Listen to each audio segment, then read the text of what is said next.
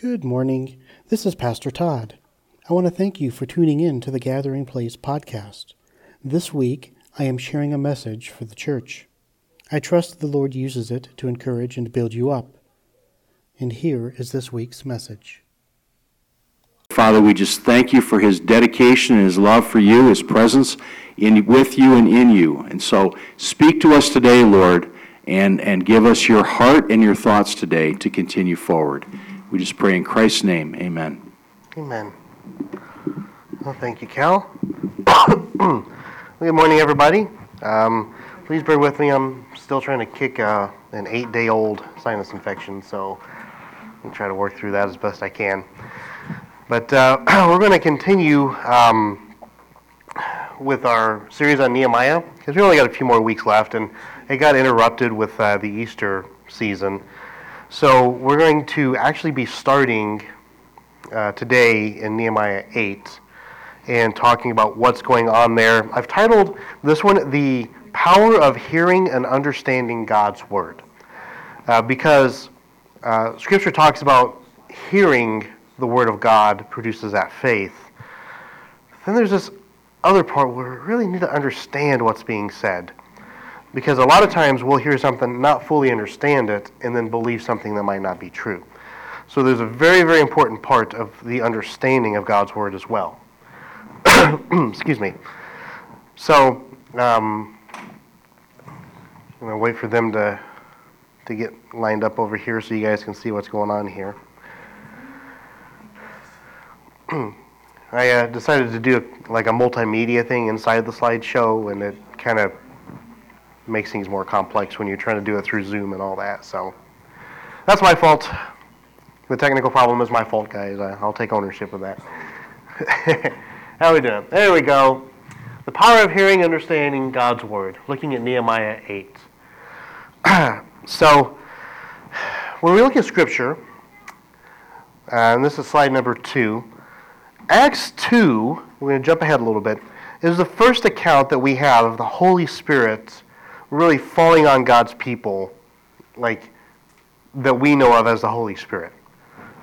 we see we see repentance, we see re- some sorts of revivals happening in the Old Testament. We don't really have like a scriptural attestation to the name of the Holy Spirit. So Acts 2 is really the first account that we have saying the Holy Spirit has fallen on God's people. So as a result, the apostles spoke with known languages in Jerusalem. And what they were preaching in those known languages was the gospel and what the scriptures said. So we have the account of uh, Peter expounding Joel chapter 2 about pouring out my spirit on all flesh, the sons and daughters will prophesy. Pretty much Joel 2 is completely recited in Acts chapter 2, or Joel 8 or Joel 2, one of those anyway. Uh, and so then Peter breaks it down, he explains it. And they counted about 5,000 people who believed in Jesus that day. Can you imagine that? Imagine like going to some gathering, talking about Jesus, and then 5,000 people in the audience just come to know the Lord. That would be fantastic. Uh, I, I couldn't fathom that in terms of my own personal experiences, but man, what a thing. And that can really be attributed to two things, and this is slide number three. Number one, God's promise in Isaiah 55 11, where God says that His word will not return void. If His word goes out, it's going to do something. It's not going to fall on the ground and, and be nothing. It's going to fulfill something. And then number two is the Father was calling people to Himself, thus fulfilling the Gospel of John, chapter 6, 44 that says, No one is able to come to me unless the Father, the one having sent me, draws him. And this is one of the first New Testament examples of God drawing his people back to himself. Because we had that 400 years of darkness, 400 years of people trying to figure out God's ways by coming up with human laws. I mean, that's why you have all these extra laws on top of laws on top of laws that aren't actually found in the Old Testament. And here we have this example of God trying to draw his people back after 400 years of prophetic silence, 400 years of, of no word from the Lord. and what we see is similar events occurring in the Old Testament when God draws his people back. So God's always tried to draw his people back. And the way he's been trying to do that is through the work of his Spirit. We can see that now more on this side of the cross, see how his Spirit's working. But when we look back at the Old Testament now, we can see how, how God tries to reach and draw his people back through the work of his Spirit and through his word being spoken. These two things are, are almost uh, like two sides of the same coin. as like the work of his Spirit in people's hearts and the word being spoken uh, is this way that they bring, God brings people back to himself. So today we're going to look at one of these examples in Nehemiah chapter 8. Before we get into 8, though, excuse me, we're going to go through basically a rundown of the first seven chapters of Nehemiah. So we have, we have this developing context uh, for when this happens. Uh, so starting in chapter 1, uh, we have Nehemiah asking for a report in Jerusalem from the people that came to visit, and then a huge prayer that he has to the Lord about the sins of his people, about needing to repent, and then for God to open a way for his people to be taken care of. Chapter 2 leads us into the king's favor. So Artaxerxes' favor on Nehemiah, we see that reflected. Nehemiah gives a plan. He says, This is what it'll take. This is what I need. These are the letters from the governors. I need this permission from the forest keeper. And then he goes to the area and he does a reconnaissance and he starts facing opposition from the three guys. And then in chapter 3, he starts building the wall. They start putting this wall together. Chapter 4, his opposition begins to ridicule him. They try to oppose him more. Uh, those op- opponents, uh, Sanballat, um, Tobiah, Tobiah, and some other guy, they plan violence against Nehemiah, and it gets thwarted. And so Nehemiah gets tipped off to this, and so he starts arming the builders. So they all have like swords on their side as they're, they're building, and they also take shifts where some of them are building and others are standing guard to keep a lookout to see if any foes are coming. And then they would shift back and forth until this wall gets built. Probably do a whole side note about like how safe an armed citizenship could be. But uh, he does this to make sure that this wall gets built. Chapter 5, he starts looking into basically the business dealings inside of Jerusalem and starts seeing that some of the nobles and some of the more uh, wealthy people are extorting their own people. And so he abolishes what they call usury, this extortion amongst their own people. He exposes and deals with the corruption inside Jerusalem.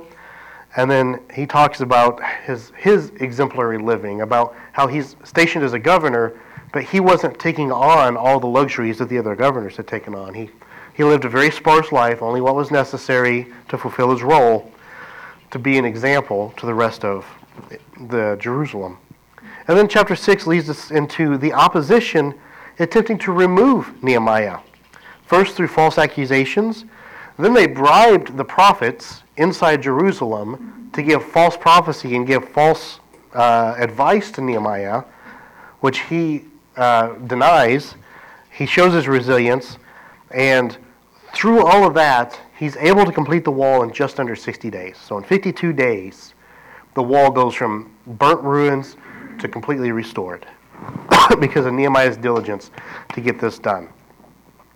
And then chapter 7, Nehemiah kind of goes back and does a self assessment just to check out things. Like, let's check out the census, how many people are here, how can we support them, what's sustainable, all of that. So that leads us up to chapter 8. The wall's been built, the temple's been built, the people are called back, they're settling in, they're in a level of relative safety. Now they can start building their spiritual life and routine again. So that's what leads us into Nehemiah 8. And so I'm going to read Nehemiah 8, which is going to be the brunt of most of the slides you see, because I'm a huge fan of God's word being spoken, because sometimes my commentary might just get something wrong. And I want to be able to admit that. But if I read God's word, at least that part's not going to be wrong. so anything that I say, I mean, like, it, it, I believe the Lord's leading me to it, right? I wouldn't do it if I didn't. I also understand that it goes through my understanding. My understanding is flawed. Um, but a solid presentation of God's Word to give us context, to give us an understanding of what's being said, is very important, and that's why I do these big chunks of passages uh, when I preach. So, starting Nehemiah 8. All the people came together as one in the square before the water gate. They told Ezra, the teacher of the law, to bring out the book of the law of Moses, which the Lord had commanded for Israel. So on the first day of the seventh month, Ezra the priest brought the law before the assembly, which was made up of men and women and all who were able to understand. He read it aloud from daybreak till noon. That's like six hours.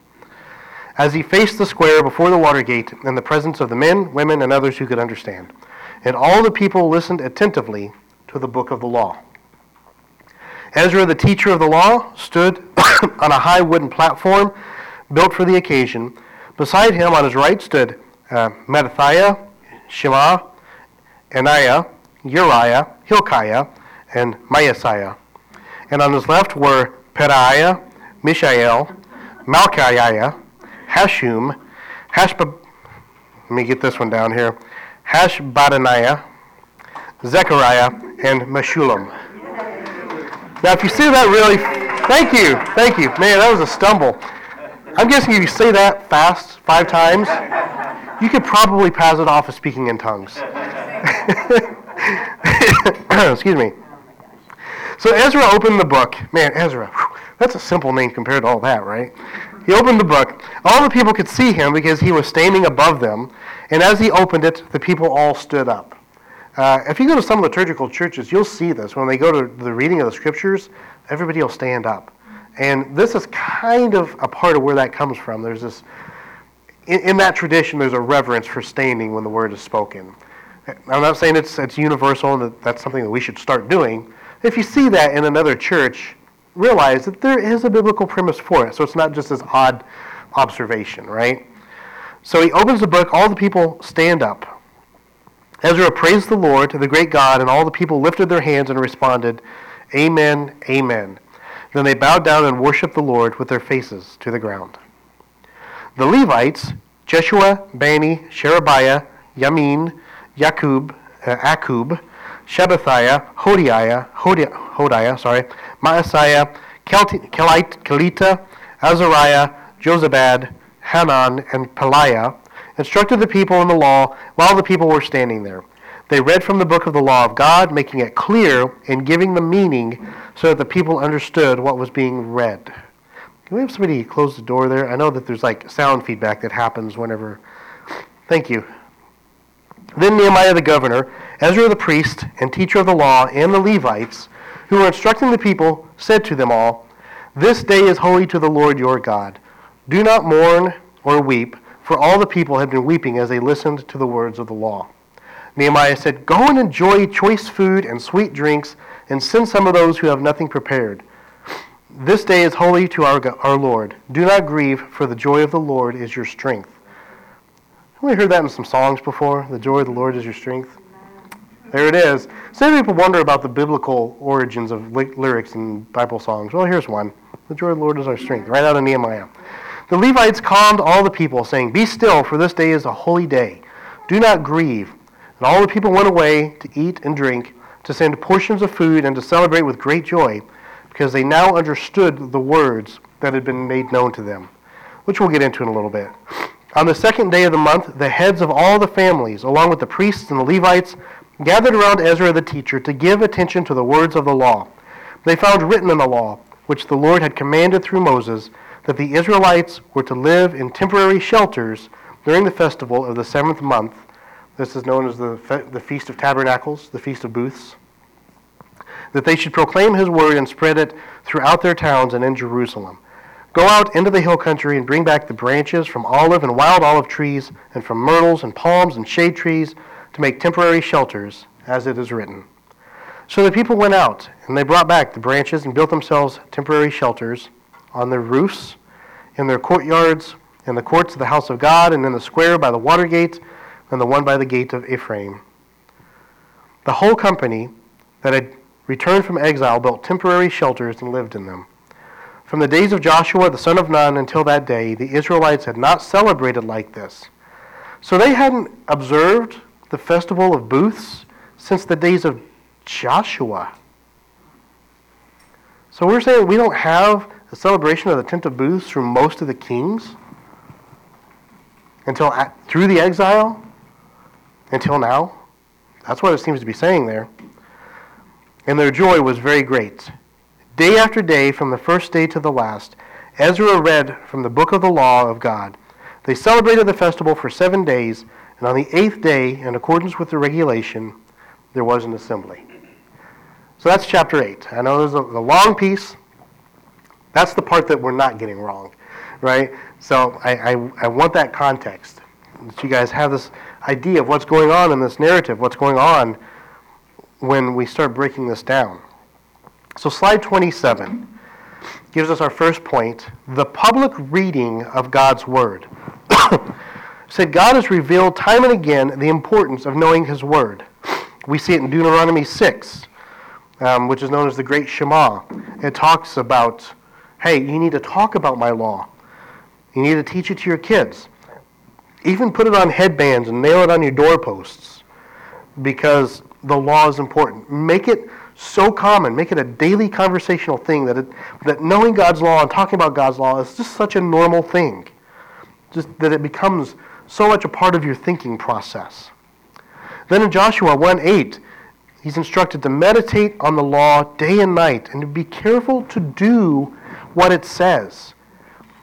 And then, you know, if for those of you that might give more weight to the New Testament than the Old Testament, Hebrews 4:12 says that the word of God is sharper than any two-edged sword that's able to cut through bone and marrow and revealing even the spiritual stuff. So God's word being read and being publicly read is basically pounded into scripture over and over and over. Like you got to know God's law, you got to know God's word. There's no other way around it. It's one thing to be part of a believing community, it's another thing to take ownership of you personally knowing God's Word. And that's what's important here is this public reading. This is the first time most of these people have even come close to hearing God's word spoken, which at that time is the Pentateuch, right? The first five books. It's the first time. And they're hearing it a thousand years later, going, I mean, they were weeping because they'd never heard this before. And it's what's it doing? It's revealing how far off the mark they were from God. Very important to have a reading of God's Word, to have a public reading of God's Word. So, this is slide 28. So, what does that mean for us? We've got a few things that we can look at here for application. We're to have a public reading of Scripture. Like you know, like in, in addition to giving you guys context, I just gave you a public reading of Scripture. Right here, right? It's important. And because that's important, that's something I think we should do. And, and I make an effort to do that, to be, to be faithful to this, to be honest with this. Second, it's important to have personal scripture reading time. You know, that's what Deuteronomy 6 is about. When you sit down and eat meals, talk about the law, talk about God's word. Whenever you have Bible studies, talk about God's Word. Whenever you're sitting down with your family, talk about God's Word. We, we try to set up a routine uh, right now with Elora, because she'll be five in September, where before she goes to bed, we read her from a children's Bible. We, I call them Bible tales because a lot of times whenever they watch cartoons, they hear stories and they associate that with fiction. So I call it a Bible tale just to kind of break that association. But they're, they're accounts of the Bible that are written so children can read it. So we, we sit down and we'll read a Bible tale. It starts from Genesis and it works all the way through Revelation. Actually, last night, we were on the Revelation. I pulled open the bookmark and Ellie's like, I don't want to know the title. I just want you to read it to me. Okay. And I get ready to read it. You know, mind you, I'm sinus infection, right? My voice isn't really the clearest. She goes, Daddy, can you sing it to me? it's like it's like a five-page story. so here I am, trying to put like a little cadence to what I'm reading in this Bible tale so that I can sing her a Bible tale. You know what? If she's getting exposure to it, I will totally make a fool of myself and sing a Bible tale to my daughter because that's what she wanted and that's important to her and what's important to me is that she gets exposure to what this is, right? So that family time of reading scripture. Um, Shannon, whenever she's uh, having Ellie do lessons throughout the day, one of the things that she tries to do is to do like Bible memory verses. So I think she's up to like four Bible verses right now, and they're little simple ones like, like "Do not be afraid, because God is with me." You know, like little things like that. But starting, getting her exposed to it, right? So that that's a part of the normal in our family. Like, I believe that's a part of fulfilling that Deuteronomy 6 mandate, this reading of God's Word.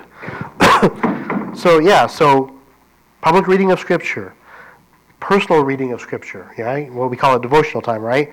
Family reading of Scripture. And if we get together for Bible studies, for goodness sake, let's try to study the Bible. You know, like I know it's very popular to read books about the Bible. Let's not neglect actual reading of the Bible itself because that's that's where the true source is. You know, so that's my exhortation. Uh, slide 29 will lead us to the next point. The Israelites needed teachers to help them understand. Uh, uh, I'll, I'll recite one of the verses here. So the Levites instructed the people in the law while the people were standing there. They read from the book of the law, the Levites here, making it clear and giving the meaning so that people understood what was being read. Now, mind you, I briefly mentioned this. Moses traditionally penned the Pentateuch in about 1400 BC. We're looking at about 400 BC when this was taking place. So we're talking about a thousand years between Moses writing it down to Ezra reading it publicly. Okay, what's is the next slide the one?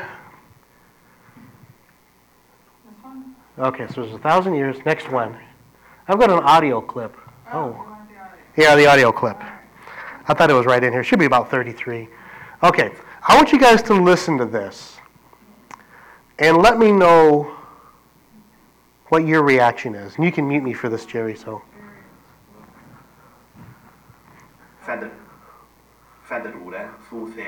Helvonu, Sifin Nama Jehalvod, Tobek me fin Jewurde fin Eordan Swaswan Helvonu, Urne je dai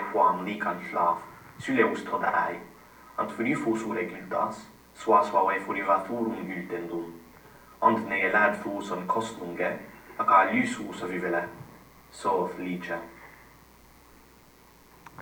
All right. What do you guys think? What is that? That's Old English. Yeah, so I got Hebrew, I got Old English. Anything else? It's not Hebrew. okay, so it's not Hebrew. Okay. Any other thoughts, guesses?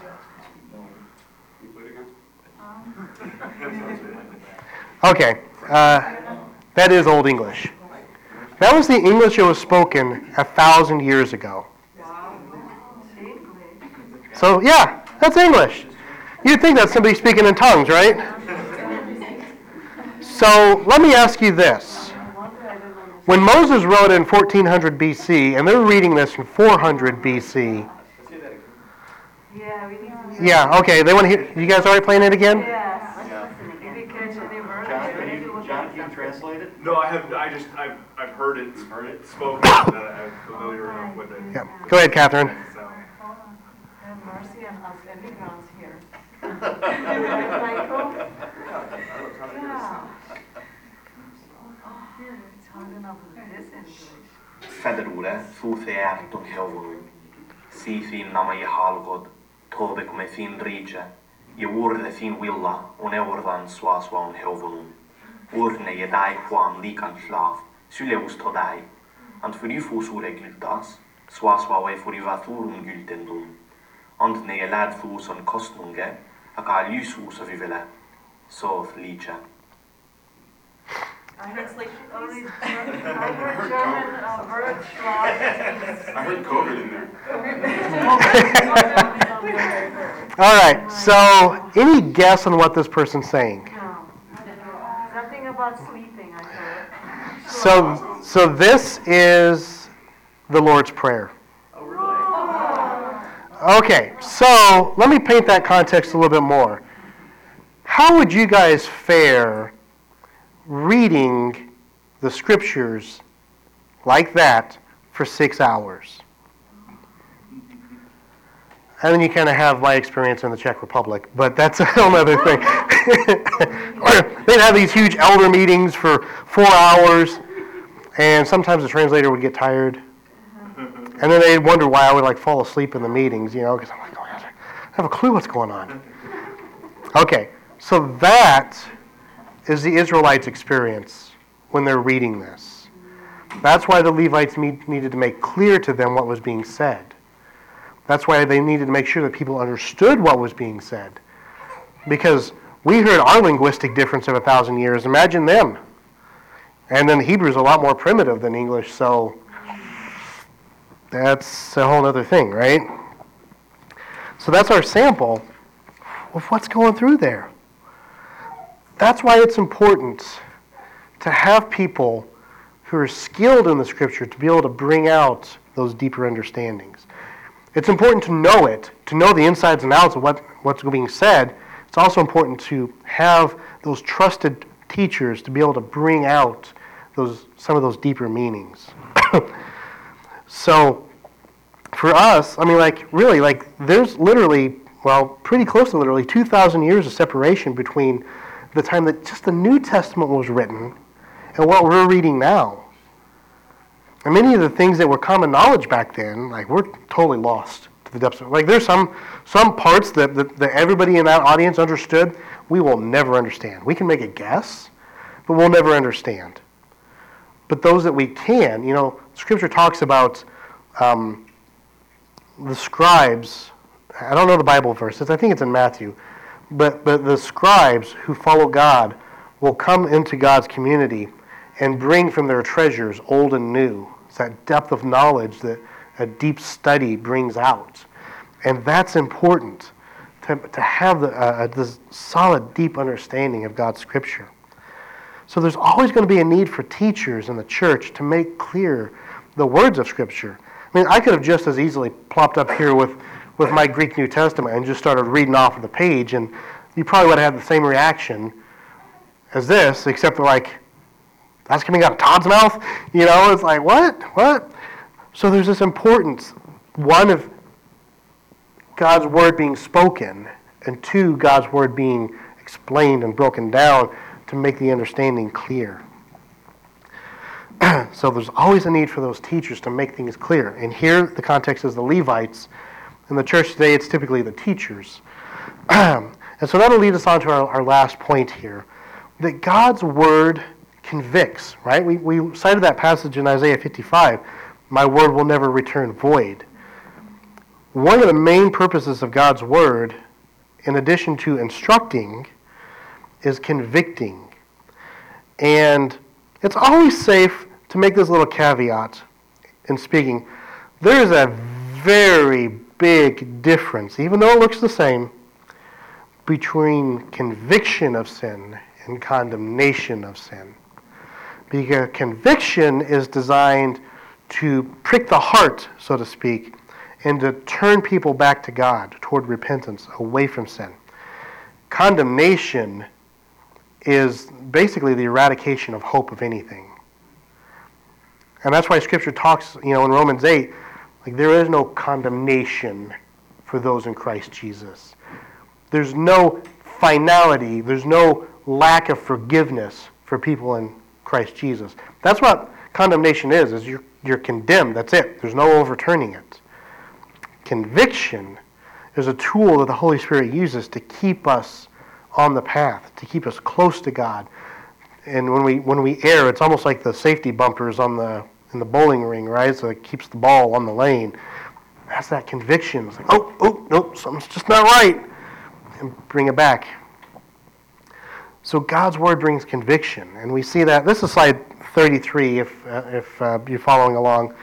2 Kings 22 talks, you know, has an example of this conviction where Josiah, right, he tears the robes when he first hears the law, because the law was probably tucked away in a in a in a crevice in a wall in, in the temple, because his, his dad Manasseh didn't want to have anything to do with it.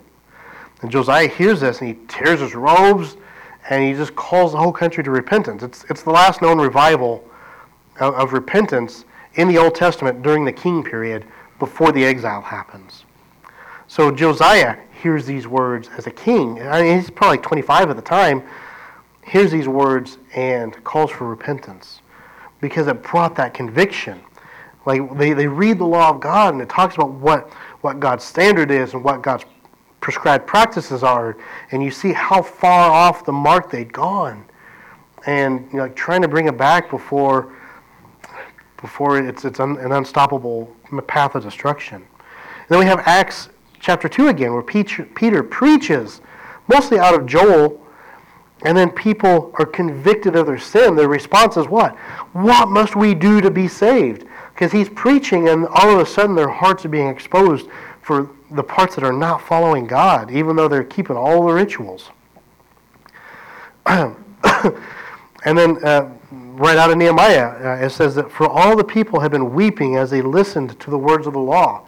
See, what was going on is, like Ezra, they planned this. Ezra got up, Nehemiah, everybody got up to do this public reading of the law right on the cusp of the festival of booths, right? I mean, that's what it's talking about because they haven't had a festival of booths in almost a thousand years either. And so they're saying this is a festival of booths, reading of the law. And the festival times are supposed to be those happy times. You eat the sweet meats, right? And you and you enjoy the wine and you eat the good food. And and then you move into these these feasts and fasts, right? But this was a feast time, and they're hearing the law for the first time in a thousand years, and they're all weeping because it's exposing their sinfulness. And that wasn't the point of reading the law. I mean, like, really, it wasn't. The point was God's drawn his people back to Jerusalem. Yay, we built the temple. Yay, we built the wall. Yay, let's celebrate. Read the law. Oh my gosh. I mean, like, that's this build, this build. And then all of a sudden, they're like, people are falling apart because their, their sins are being exposed in their own hearts. And they're like, that, that's not the purpose. Like, there'll be a time for repentance. Like Yom Kippur, there's a time for that, right? This is a time for rejoicing. But the reading of God's Word just naturally brought this conviction to people. And that's what God's Word does, is it brings that conviction. And one, an example in history is uh, in April 1739, and this is slide 34, Catherine. John Wesley, most of you guys know John Wesley, right? One of the guys of the First Great Awakening. Methodists, Wesleyan Church.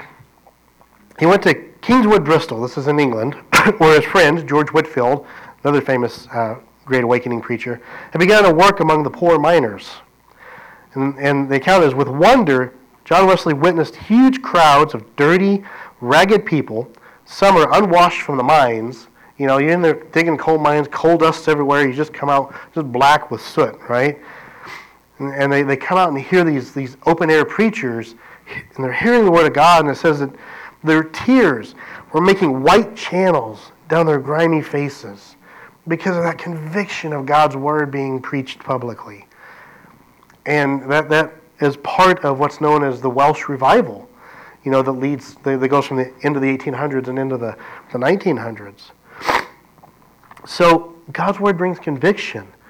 And, and slide 36, like, so what's for us in this?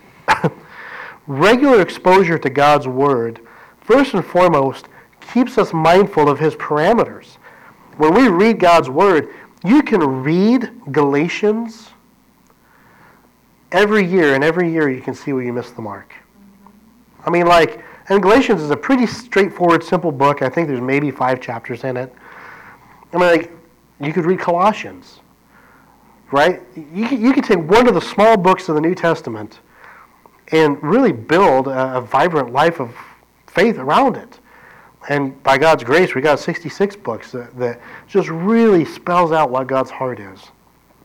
And so, this regular reading, if we follow this Deuteronomy 6 pattern, that we keep this before us, we constantly read it, we talk about it amongst each other, we read it to our families, God's Word just becomes this, this parameter of life. And then God's Word reminds us of what's pleasing to Him. That it's not about just me feeling good, right? Like, I don't just go to Scripture to get emotional support. I go to Scripture to get the life of God, right? The heart of God that, that pours into me and, and gives me things that I can do, actions I can take, thought patterns I can adopt for a living, thriving life where God is at the center of it. And then finally, God's word keeps our hearts tender toward that conviction of sin. And that's what we saw here in Joel in uh, Nehemiah 8 is that they read the scripture and their hearts were convicted. They for the first time they were being told, you know all that stuff you're doing with the pigs? That's pretty wrong. And all that stuff that you're doing with like the non-Jewish groups and the business partners you're getting into and the swindling of your own countrymen, yeah, that's not God's heart, right? And so they're all being convicted because God's saying, this is it. These are the parameters of holiness. These are the parameters of abundant life in me. When you venture outside of that, you start losing the benefits of that. And they've had a thousand years of that deterioration. Now, for the first time, they're hearing it again. And they're clamoring to get back in there. Excuse me. So, in conclusion, Nehemiah 8 has told us some important things about the power of reading God's Word and the power of understanding God's Word, uh, mostly through teachers and, and Levites. So we're to devote ourselves and our families to the reading of Scripture. We got to know what the Scripture says. There's no other way around it. Two, we have to have trusted teachers to help us understand. If you find a teacher that you trust, that's been vetted out, hold on to them. Because, you know, even James says, let not many be teachers because they're held to a higher standard. You know, like, not everybody can teach, and not everybody can teach well. So if you find good teachers, like, hold on to them. Because they're going to bring these depths of Scripture to knowledge that's really, really going to help you in your understanding. And it'll enhance your own Scripture reading as well. And then finally, keep our hearts tender toward God so that we can remain responsive toward that conviction. You know, whenever something goes wrong with me, like right now, like things are, are pretty well spiritually. I, I can say that. And I'm not going to be superstitious and say, oh no, I said that, now the devil's going to come. Forget it. right? I'm not superstitious like that. Good times come, hard times come, trials of faith happen, and Scripture says those that endure to the end will be saved. That's all I'm going to say about that. I'm not going to blame the devil for anything. I want to make sure that I keep myself on the up and up with God, no matter what. So we keep our hearts tender toward this conviction. Like even now, like whenever, like if, if Shannon and I get into some sort of a disagreement, like there are times where like I can't even sleep well at night until I resolve that, and I want that. I want that uneasiness to, to let me know, like, no, I got to get back on path here. I need to make peace with my wife because that's important. I don't want to be like so boneheaded that I, I just continue on a path of pride or whatever because that's not going to suit our family well. Like to keep that tenderness, responsiveness, you know, so that we can go to sleep at night, so that we can live in that peace that God offers us. Like he talks about in Psalm 23, you know, like like laying down in green pastures by like a, a still running water. Like that's that's where our hearts should be in terms of our relational aspect, and we should fight to maintain that as much as we can. So, in all of that, you know, that's our conclusion. So, for those of the you that are listening, maybe on the podcast, maybe on Zoom, this is all foreign to you, and, and you really don't know what this whole Jesus thing is about, and anytime you hear a sermon, you're hearing these weird words that don't have any meaning, like sin, conviction, condemnation, abhorrence. This is all it comes down to. Is that God created a way for us to thrive. And, and, and the way we thrive is to be in a right relationship with Him. Just like we could be in a right relationship with our spouse, a right relationship with our parents, with our siblings. God wants this interactive relationship with Him. And whenever we go off and we adopt a selfish lifestyle that doesn't respect Him, that doesn't honor Him, we break that relationship. And, and we've all broken it. We're all born into that broken relationship. And we needed somebody to bring that peace back into the relationship, to, to restore that relationship. And that's what Jesus did. Like we celebrated Easter last weekend. That's because Jesus came and he lived the perfect life in right relationship with the Father and then gave himself up to cover our chasm where we could never get back to God. He made that bridge possible through his sacrifice. And he came back to life after he died to a full union with God the Father. And now he offers that same union to every one of us if only we would accept it. And so if this is pulling on you, forget the, the, the Bible talk, forget the weird language that sometimes we use in churches. If you want to walk right with God, then you have to go through Jesus. And if you want that, you can just repeat after me Jesus, I want to know, I want to experience this life in a relationship with God. I want to experience this, this abundant, this peaceful life that this man is talking about. Will you come to me and show me what needs to happen? I don't understand all of these church words. I don't understand a lot of the Bible. But will you come and show me? I'm willing to open my mind and my heart to hear from you. Amen. And that's it. If you said that, then wait for Jesus to speak to you. Um, also, if, if you want more information, you can talk to a trusted Christian friend if you know one. If you don't, you can contact our church at info at tgpchicago.org, and one of our ministers will be glad to get back with you. Once again, that's info at tgpchicago.org. And uh, we hope to hear from you. So, dear Heavenly Father, thank you for your goodness and your grace. Lord, thank you for the grace to get me through this sermon in the midst of a sinus issue, uh, and your goodness for that, Father. And so, Lord, I pray that the words have gone out would bear great fruit, Lord, for your glory and your honor. And the Holy Spirit, you would use everything this morning for your purposes. May you be blessed and glorified in our lives. Amen. Hello again, this is Pastor Todd. I pray the Lord uses my message today to strengthen your walk with God. If you were blessed by this message and would like to support the ministry of the Gathering Place financially, I encourage you to use our online giving portal at tgpchicago.org. The portal uses PayPal's secure site so none of your information is compromised. Once again, thank you for tuning in to the Gathering Place podcast. God bless you and have a great week.